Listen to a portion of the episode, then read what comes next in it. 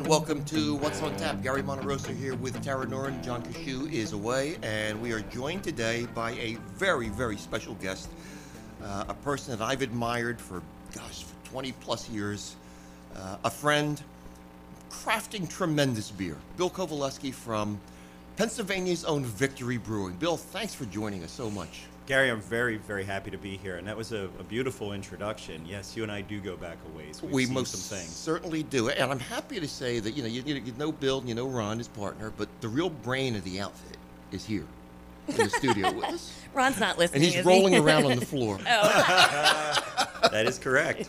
and that is Ollie the dog. yes, Ollie, this my seven-year-old Westie is with us today because the thought of leaving him at home just didn't sit well with me. You are a good doggy dad, Bill. you most certainly are. You could have named him Westy, actually. I could have named a, him Wes. given him a little beer, Yeah. beer nod, Yeah. but you didn't. So No. that's okay. There were a lot of things you could have named. He's a beautiful, well mannered. Seems to love people a lot too. Yes, he's very social, and that's part of the reason that he belongs here. Again, Mm-hmm. it would have been a day alone at home, and that's no fun. Good for you. Good for you for caring about the guy. That's a wonderful thing. Well, the company's doing fantastic. The company is how old? 20, sorry, what, mid 90s? 23, February 1996, we opened. Okay, let's go back to the first year. How many barrels did you brew in year one? Can you remember? 1,725. okay. and can we fast forward 23 years? 140,000 barrels. Lord have mercy. And I'm going to say maybe 36, 37, 38 states or Yeah, more. yeah, yeah, And far- 35. 35 states and foreign and four countries? foreign countries. What are the countries? so we are in Sweden, the UK, Japan, and Korea. I've overlooked Germany. Sorry to say. Was, uh, that's been in Jan, the you're news a doing lot. great work over there, man. Sorry about that. Germany's been in the news a lot lately because of Stone, the situation Yes. with Stone going yeah, on. let's so- keep the news happy today. Yeah. Well, let, let me ask you about those those foreign uh, uh, uh, countries and how sales are. How have you been accepted over there? What, are- what are the reports that you get? Sales are flat to declining in um, those countries, with the exception. Well, okay. So in UK and Sweden, uh, there are certainly challenges as the craft brew revolution has involved more breweries getting into uh, each of those countries. Um, we are doing fine in Japan, though we declined last year. We're growing well in South Korea. Wow. And a lot of this is Uh-huh. not necessarily for the sales. Um, it's to sort of give back to uh, the industry that supported us. Ron and I went to brewing school in Germany Mm-hmm. in 1990. Myself in 1993. We got the idea of opening a brewery in Germany on a trip in 1987. So, you know, America at that time was the butt of the jokes about beer, and True. it really came on strong. And I think that we collectively, as American brewers, have something we can export and inspire others. So, what styles sell in these different locations? I mean, do you? Yeah, uh, let me Yeah. just leave it to you. What what what sells there? More or less the sensational beers, right? So the sour monkeys and the very hopped beers like uh, Dirt Wolf. Mm-hmm. Um, so essentially, the consumers that are neglecting mainstream beers in their home countries are getting excited about big bold flavors. So the revolution looks a lot over there like it looked like in the United States as well. And when you talk about flat or declining sales because of more breweries entering, are you talking about craft breweries emerging within those countries or more U.S. craft breweries exporting to those countries A or bit of lack both. of interest now or, or what? It's a bit of causing both, Tara, Okay. but the um, it's more the actual uh, breweries in those countries that have been inspired by the consumer movement, the interest in new flavors, and that's really exciting. Actually, I mean, you want to be part of an inspiration. And um, so their palates kind of follow ours. You're saying that now the beers that are really popular here and the styles are the ones that are popular there, for the most part. Yes, with a caveat. Um, I believe that once consumers are exposed to new and exciting flavors, they, you know, they get excited about pursuing more flavors.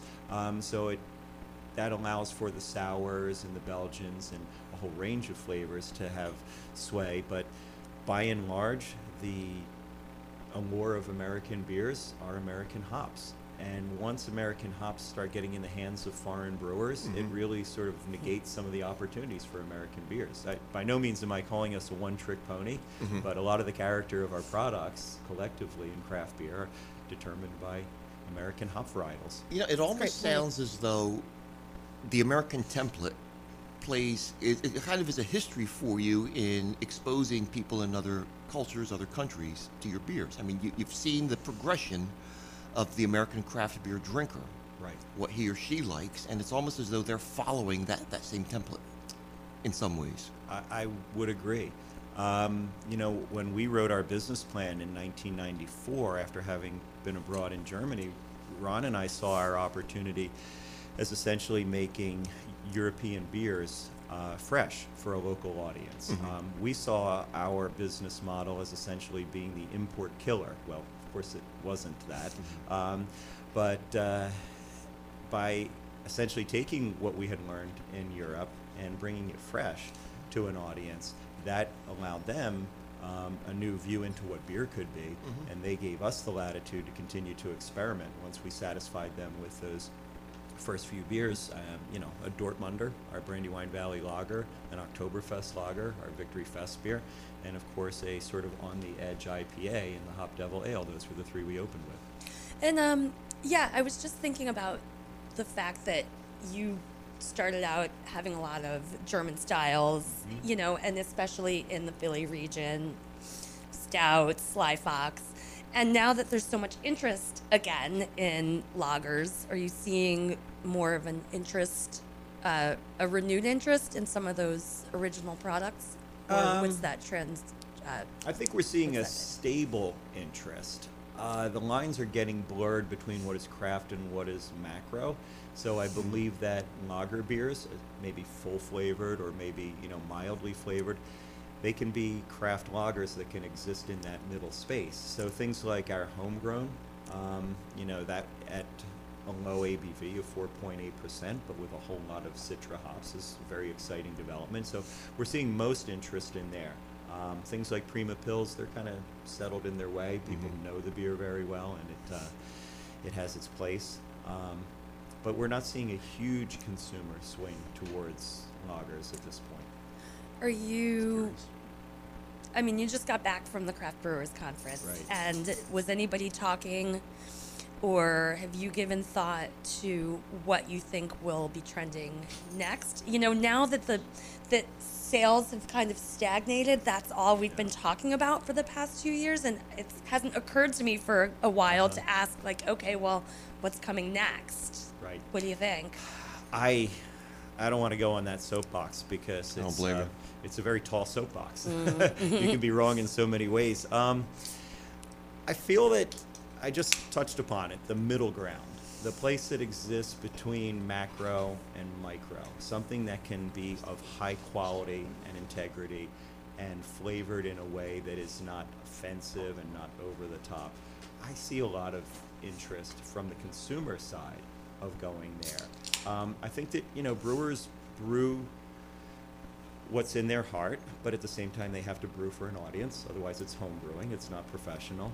Um, and I think that we are seeing breweries recognize that there are consumers in that middle ground that are worth entertaining, that are worth spending time with and entertaining them through uh, flavorful products. Fascinating to hear you say that because, and I know you're not going to remember this, but it probably goes back at least 15 years ago. You and I were talking about something. At least I think it was you, or may have been, may have been Ron. And the point of that was, I'm certainly paraphrasing, but you said something to the effect of, we like to make beers, we like to produce beers that we personally like and trust that our customers will also buy into them. Is Yeah. that valid? Is that still valid? It is still valid, Gary, um, because you know it's like it's like going out for music and going to listen to a DJ that you really appreciate. You know that person is being the musical editor, and they're taking you on a musical journey of the things that they feel are of the moment and interesting to them. So a brewmaster's role really is to synthesize all the possibilities into an edited collection of delicious possibilities for the consumer to enjoy. But as I just touched on earlier, you know, nothing happens in a vacuum. We recognize that there is an audience we need to entertain and we need to pay attention to how they want to be entertained. My very first day of brewing school in, in Munich, um, the professor said something very bombastic. He said, if our audience wants beer with foam on the bottom of the glass, then we must make beer with foam on the bottom of the glass. And I found great. myself coming back to that statement for various reasons many times in life. And you know, the, the chief one is that there is an audience you're you're pleasing with this product, and the audience isn't you know isn't the person you wake up with in the morning. Mm. That's a profound statement, isn't it? No, I'm talking not that, but they foam in the. I can relate to that. I mean, that makes such sense to me. Absolutely. I do have to interject this: that what's on tap is brought to you by Tropicana Hotel and Casino in Atlantic City, Eight and Sand Brewery in Woodbury, New Jersey, and our friends at Urban Village Brewery in Philadelphia. So thank you to all three of our sponsors. Great group right of there. supporters. Yep, we love them. Thanks. We appreciate them.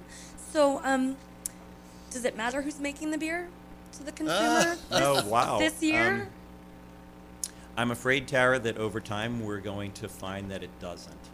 There have been a lot of studies, um, people who believe that they are ethical shoppers and will make their decisions based on purely the uh, the integrity of a company, and then they're faced with other decisions: convenience, price, and it gets complex. So I, again, um, I've looked into research that shows that everybody says online and in a survey that no, I'm only going to work with this company because they have integrity, and no, I'm only going to do this.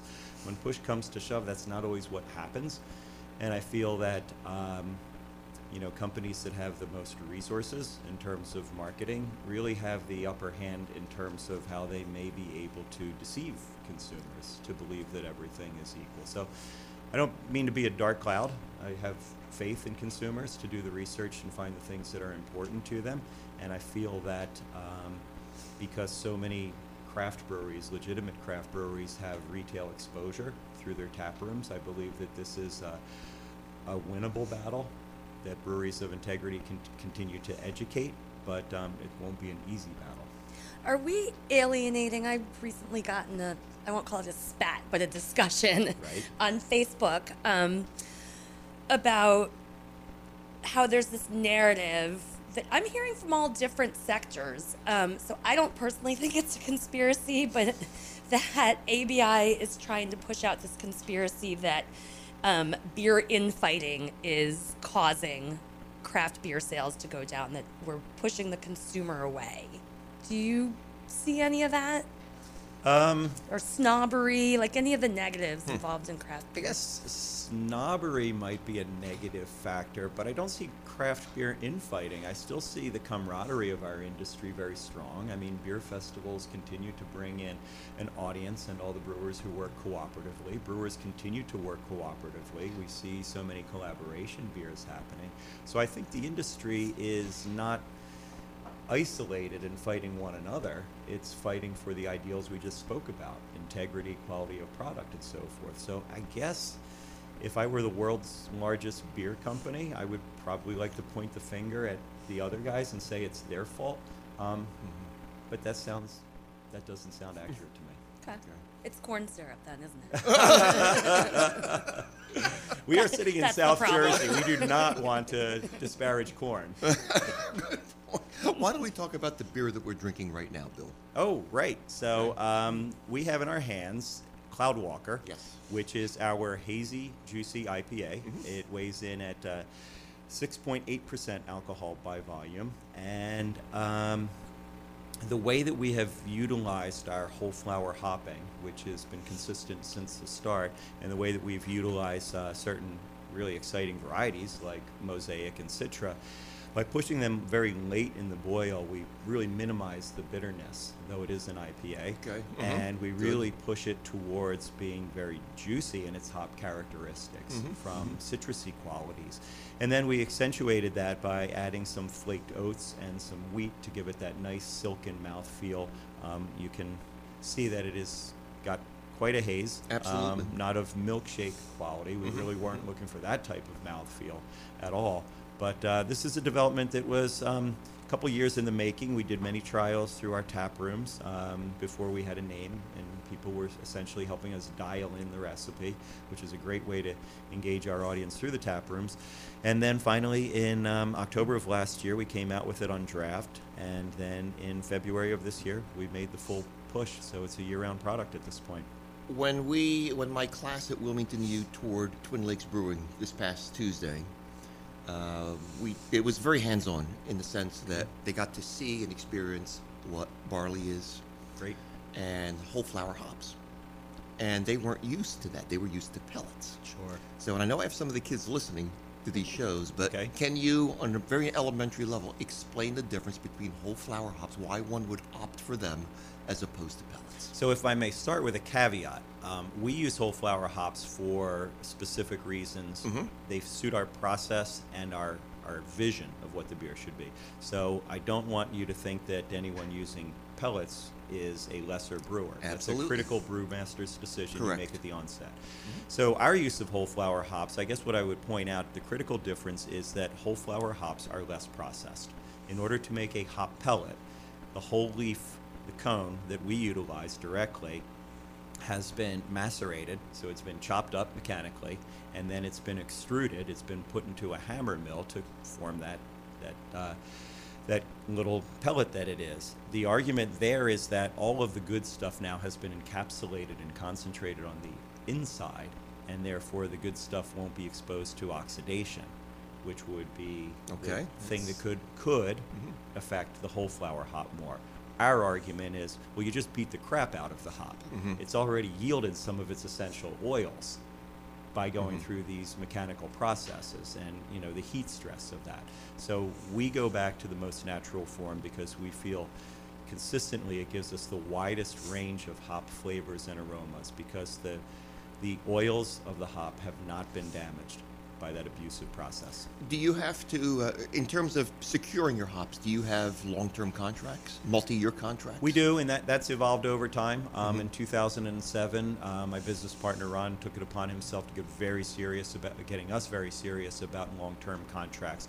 And those are important because really what you're doing also is you're feeding your uh, growers some consistency. They know that they can keep that specific vine in That's the good. ground and not pull it out to try something else. So contracts are important because the growers have to have that security and know what is going to sell for them. Mhm. I really, you know, brewers um, embrace Mother Nature as a business partner, but farmers, that is, that's their life. I Mm. mean, that, they have a tough time of it. Mm.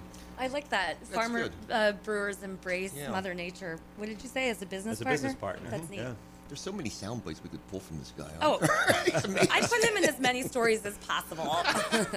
I think the first time I interviewed you, and I hope you don't mind me saying this, it was years ago, and I'm pretty sure you cursed a couple times, and I was mm-hmm. like, Tara yes! Nurin. I was the Oh, sort of You new you beer like reporter, Okay. and I, I was it was for like Philly Weekly, one of the sort of edgy alt weeklies, you know, and I was like. He's the greatest interview ever. He said he dropped an S bomb or something. Jeez. I told everyone that for like a year. There goes the image, Covaleski. Yeah, sorry. Uh, You know, Tarnished. One thing that I find him to be is very candid. yeah. You notice that? Oh, I mean, absolutely. yeah, yeah. I mean, you are. You're not pulling any punches on anything. You're laying it right out there. Well, I, I appreciate your questions. and I I- think that people dial in to, to hear real stuff, right? Well, I sure appreciate We it. hope I so. most certainly do. Yeah, exactly. Kids, if I, I, I throw questions at you that my students want me to ask. Yeah, I told yeah, them keep about going. you. Did you get a good answer on the hops? Yeah, that's Okay. excellent. Excellent. Uh, and they talk about another issue that comes up is going back to the big national breweries, Yep. international breweries. Uh, they are now also buying into hop farms. Yes. And is that making it more? Is it making it more difficult for the smaller, much smaller than you, smaller breweries, to secure contracts and deals? It has not yet, but I know that that Mhm. was a very distressing sort of theme that went around the internet when it was divulged that um, the world's largest brewers were, well, actually, it was Miller Coors that Okay. had secured uh, some hop fields. Anheuser-Busch InBev has always been involved in True. hop farming in, in Idaho, at least I, I know. So, no, that's not a significant change um, as far as I'm concerned. you know, the growers are going to find a buyer regardless. So if you really want to look at this as nefarious behavior, essentially the brewers would have to buy the hops and then plow them back under the ground, yet still Mm. paying for them. Mm-hmm, So I don't see them pursuing that strategy. Interesting. Okay. Okay. So you were among the first to try out this new ownership partnership model that seems to be um, exp- growing in popularity exponentially. You joined with Southern Tier, Yes. um, and it just keeps happening. I think the latest is Ninkasi just sold Yes. part of it, part of itself off at, in order to buy more breweries. Right. So how's that? How does that work out? I know the models are different. Oh, Mm-hmm. and we might have to actually postpone this because do we have our caller? Yeah. Can we hold that? Yeah, d- sorry about that. All right. We'll come Okay, back good to prep. it. The thing is, will you remember the question, Tara? Nora? No, I'm hoping Bill will. we want to go to the phone lines because we have a person I've not seen at least live in person for the last few years. I see him on TV constantly. You were with him, what, about a year or so ago? I don't think it was that long ago. God, I hope it wasn't that long. But yeah, we had lunch or dinner or something together. Right, exactly. I'm not even sure if Philadelphia. he and this remembers. is Robert Irvine, Chef Robert Irvine. Hi, Robert. What's up? What's up? How you doing, my brother? I'm busier than a one-armed paper hanger. I can imagine. We were reminiscing about the old days working Chris Myers food shows and invariably you asking me to get you a bottle of Lancaster beer. You remember that? I do. I Absolutely. do. That seems like it was yesterday, not many years ago. I know it was so many years ago, but we wanted to thank you first of all for calling in to us, and we understand now. Uh, Restaurant Impossible. What's what's going on with with Restaurant Impossible right now? Well, we just finished season 14, and we're at start season 15, uh, filming next week. But the show starts airing on the 20th of April at 9 p.m. That's a Saturday night. Beautiful. So uh, exciting times, lots of things happening. Mhm. Um, the, the show's just got bigger and bigger, and um, here we are again. So it's an exciting time. That is wonderful. Good job for you. And I, Tara, you wanted to talk with Robert about uh, spirits a little bit too, didn't you? Yeah, well, Robert, when you and I met, it was uh, for a lunch that the distillery that you've invested in was hosting, and uh, that's a local distillery here, Boardroom Spirits. Um, Yep. I think probably the first thing people wonder when they hear that you've invested in that is, is why. And you've got local connections, right? Is that part of why you've decided to? Well, not not not really. Um, invested, I own it. Yes. Um, Oh. invested in it. Own Sorry. it. So that's okay. Um, why did I get into Why did I get into spirits? Um, it's just like the round robbing of food, right? So you have beer, you have. Uh, uh, so in, in this case, we have vodka, all natural vodka, um, Scotch, gin, uh, bourbon, and rum.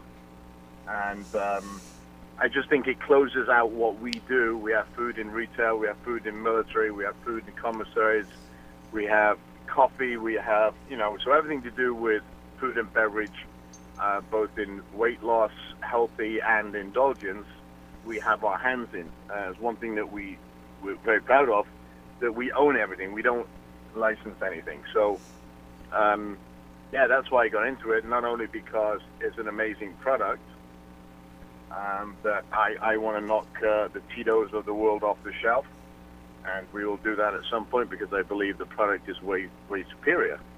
Um, made out there in Lansdale, Pennsylvania, uh, with Marat, my partner, and um, having a lot of fun doing it. Actually, we just got into Universal, Disney Cruise Line, Disney, so it's um, it's a fun fun uh, project.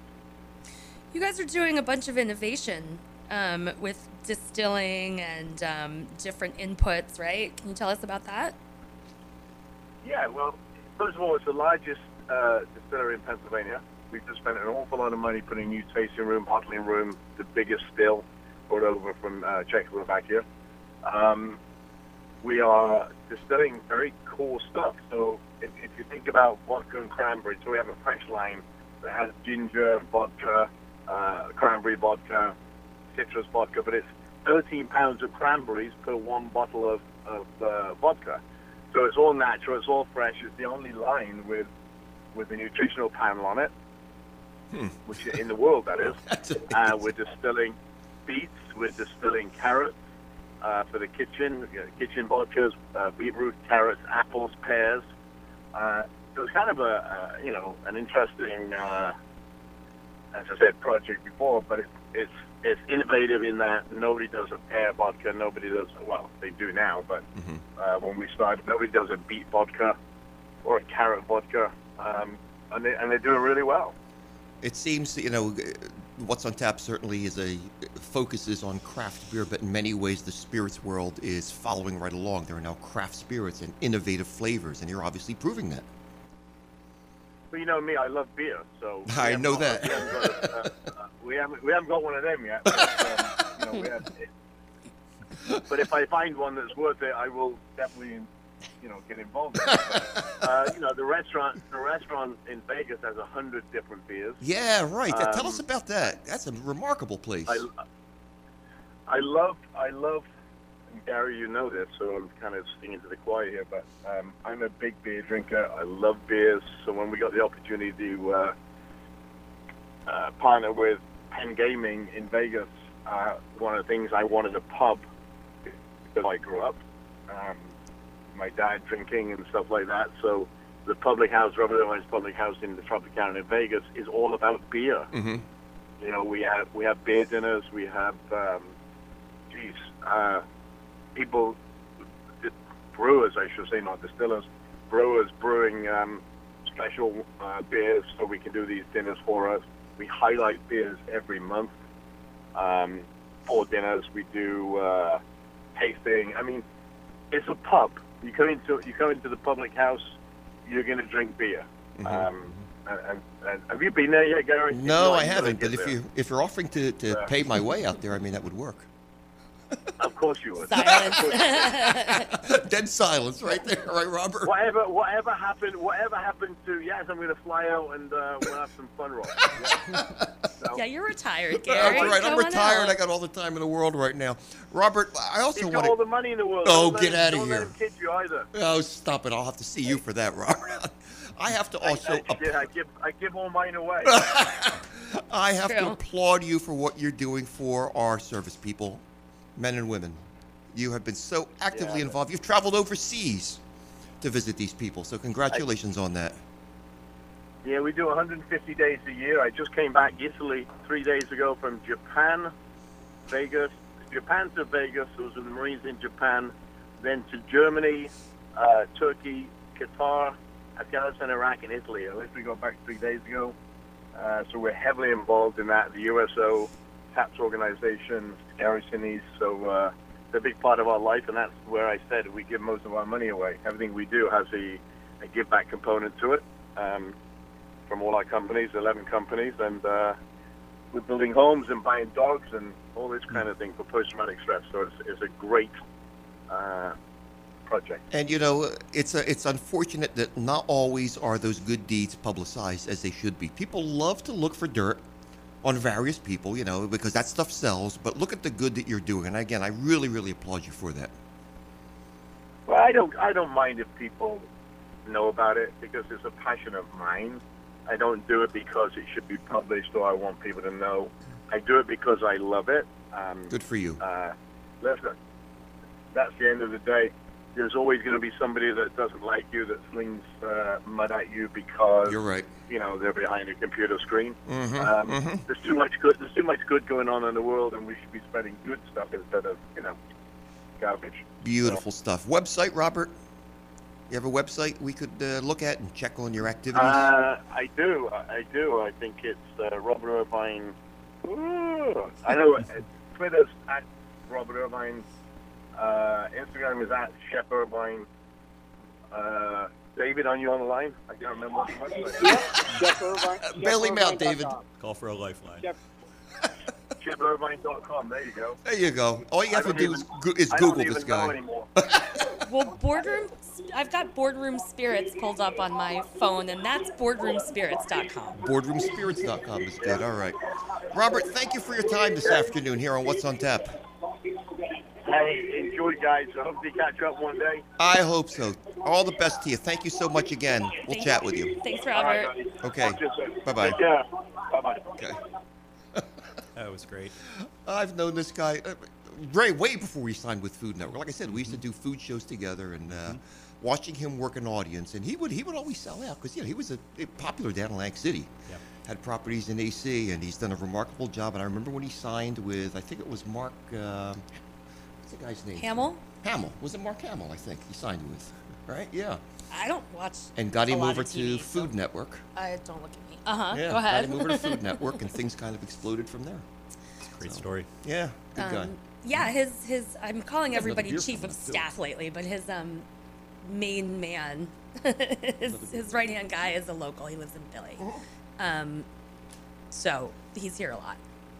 Well, he is, and like he said, he's you know, like he said, he's he's really all over the world. I guess he's spending much of his time though in Vegas when he's in the states. Do You know, I don't Really ask him, but- remember. Mm, but he does have ties, obviously, here to the to the Delaware Valley. Yeah, for sure. And you Mm-hmm. know, if we'd had more time, I wanted to ask him a little more about his um, carrot vodka, which Yeah. is I bet that's delicious. And I'm looking at some um, recipes on the website, and they've got like nine carrot vodka recipes for cocktails. It's pretty oh pretty yeah. interesting. Very innovative what they're doing there. I've met Marat before. I've been to the facility, and I think that boardroom has got a unique angle on things, mm-hmm. and it's always good to see. You know, um, you want to you want to bring new ideas when you put a That's right. shingle out over the door, right? You mm-hmm. just don't want to do the same thing and steal from others. You mm-hmm. actually you have to bring something new to the game. And again, that translates to the beer world as well. Uh, that's It a broad analogy. It's audience- applicable, yes. The audience is restless.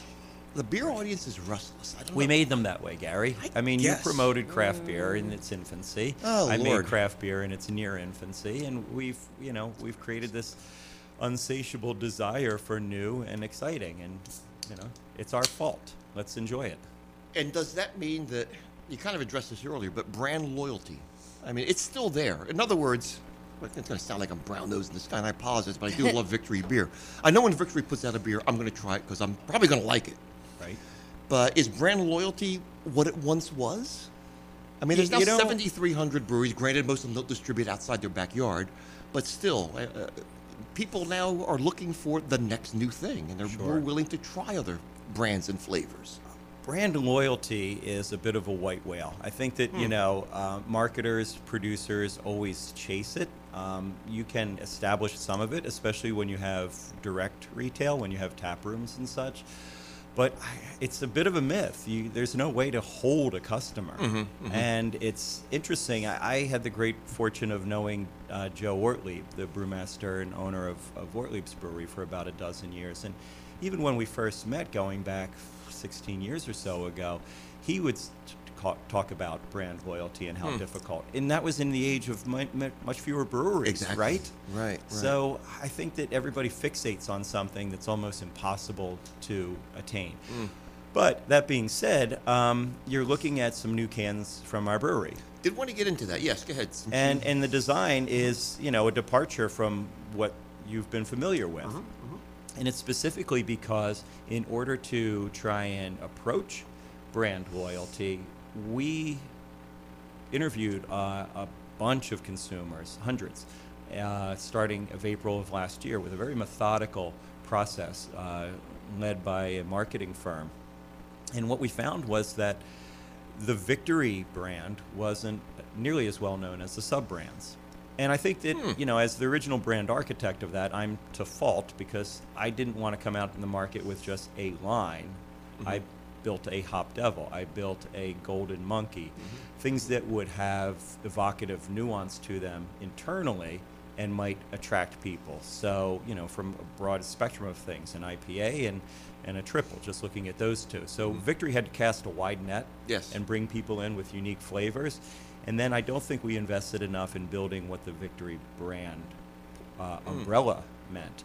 And by working with consumers to learn the same exact thing, they told us that. It was very interesting being in focus groups and having someone say, Oh, I don't know Victory Brewing Company at all. And then the next person said, Yeah, but I really love their Golden Monkey. And then the first person goes, Oh, of course I love that beer. That's Ah. from Victory.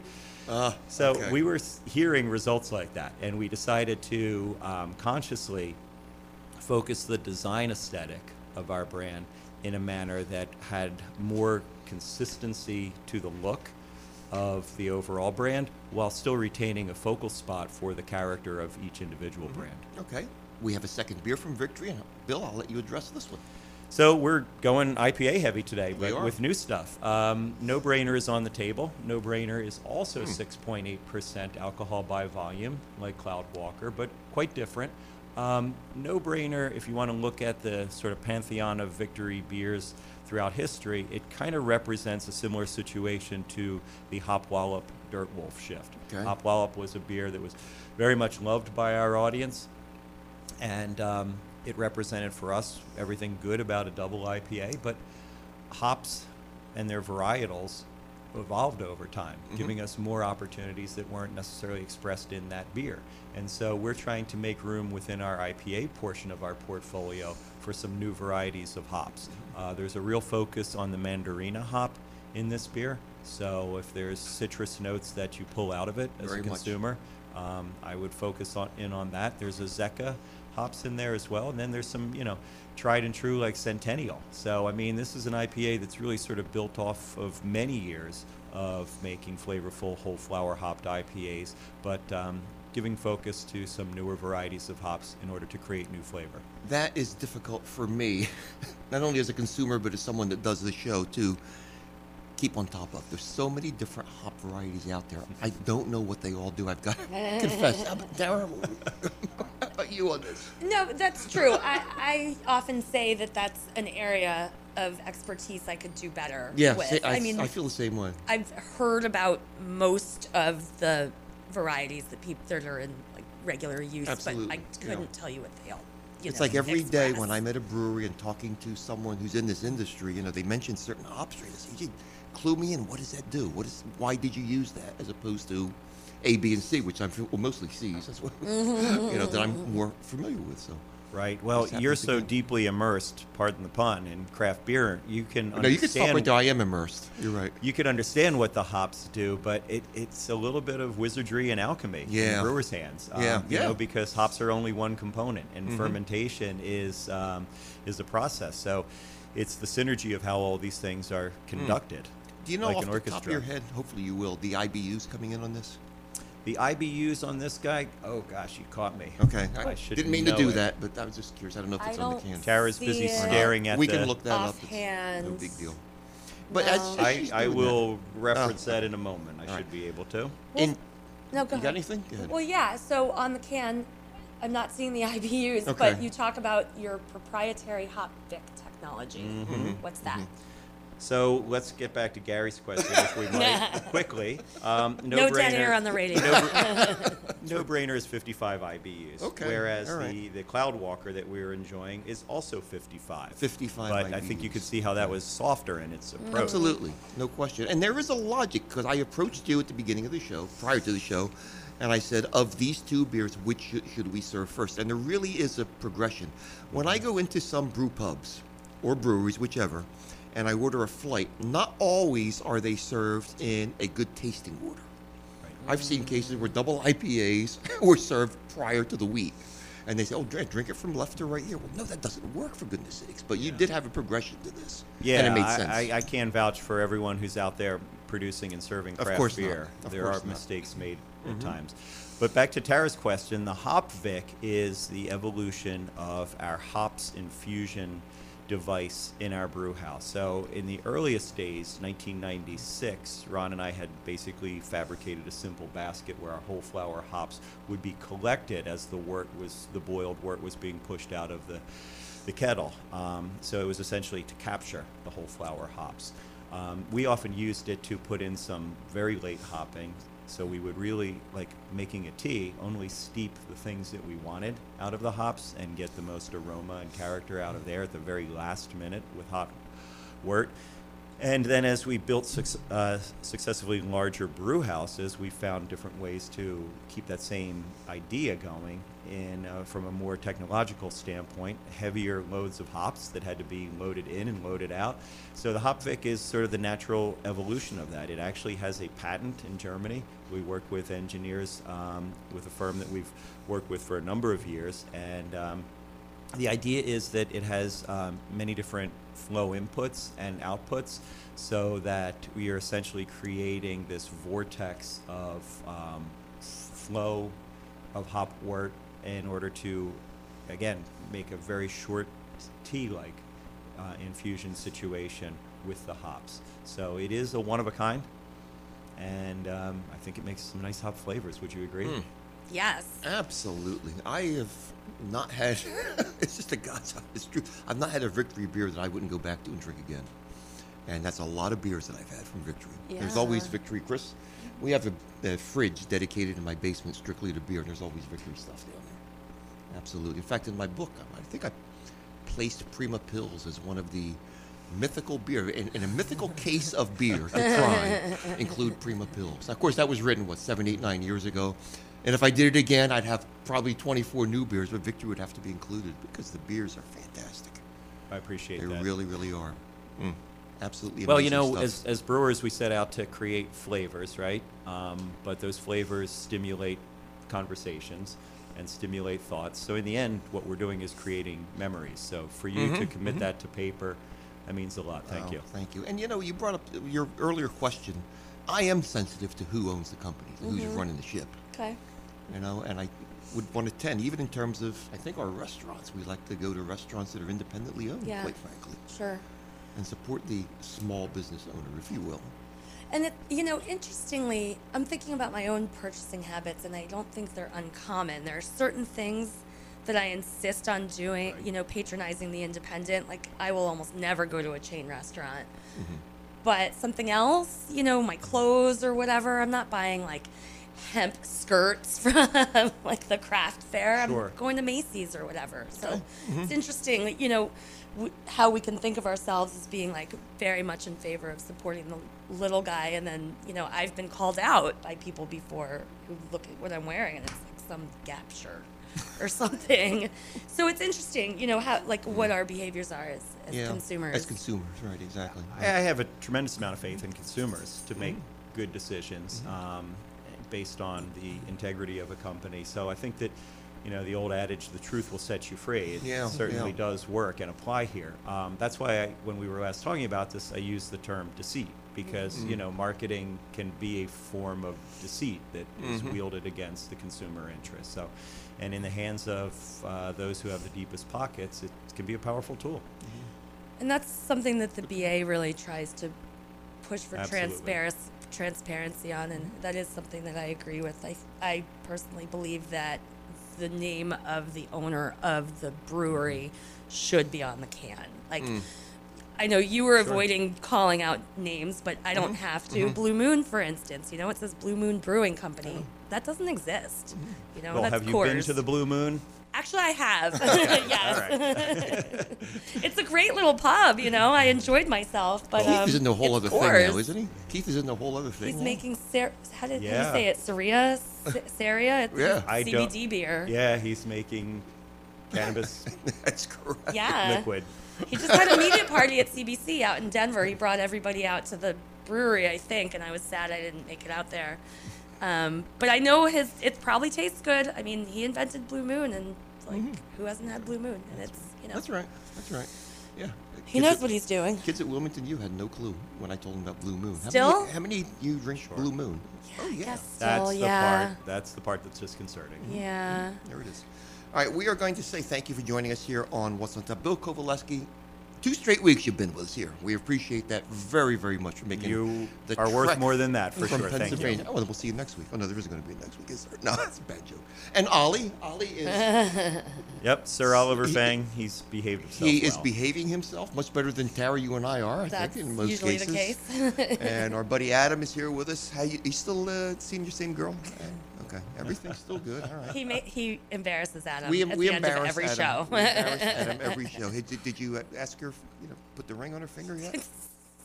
and he just blushes and laughs. oh, Gary, right. Adam, what, what's her favorite beer? Let's see if she's a keeper.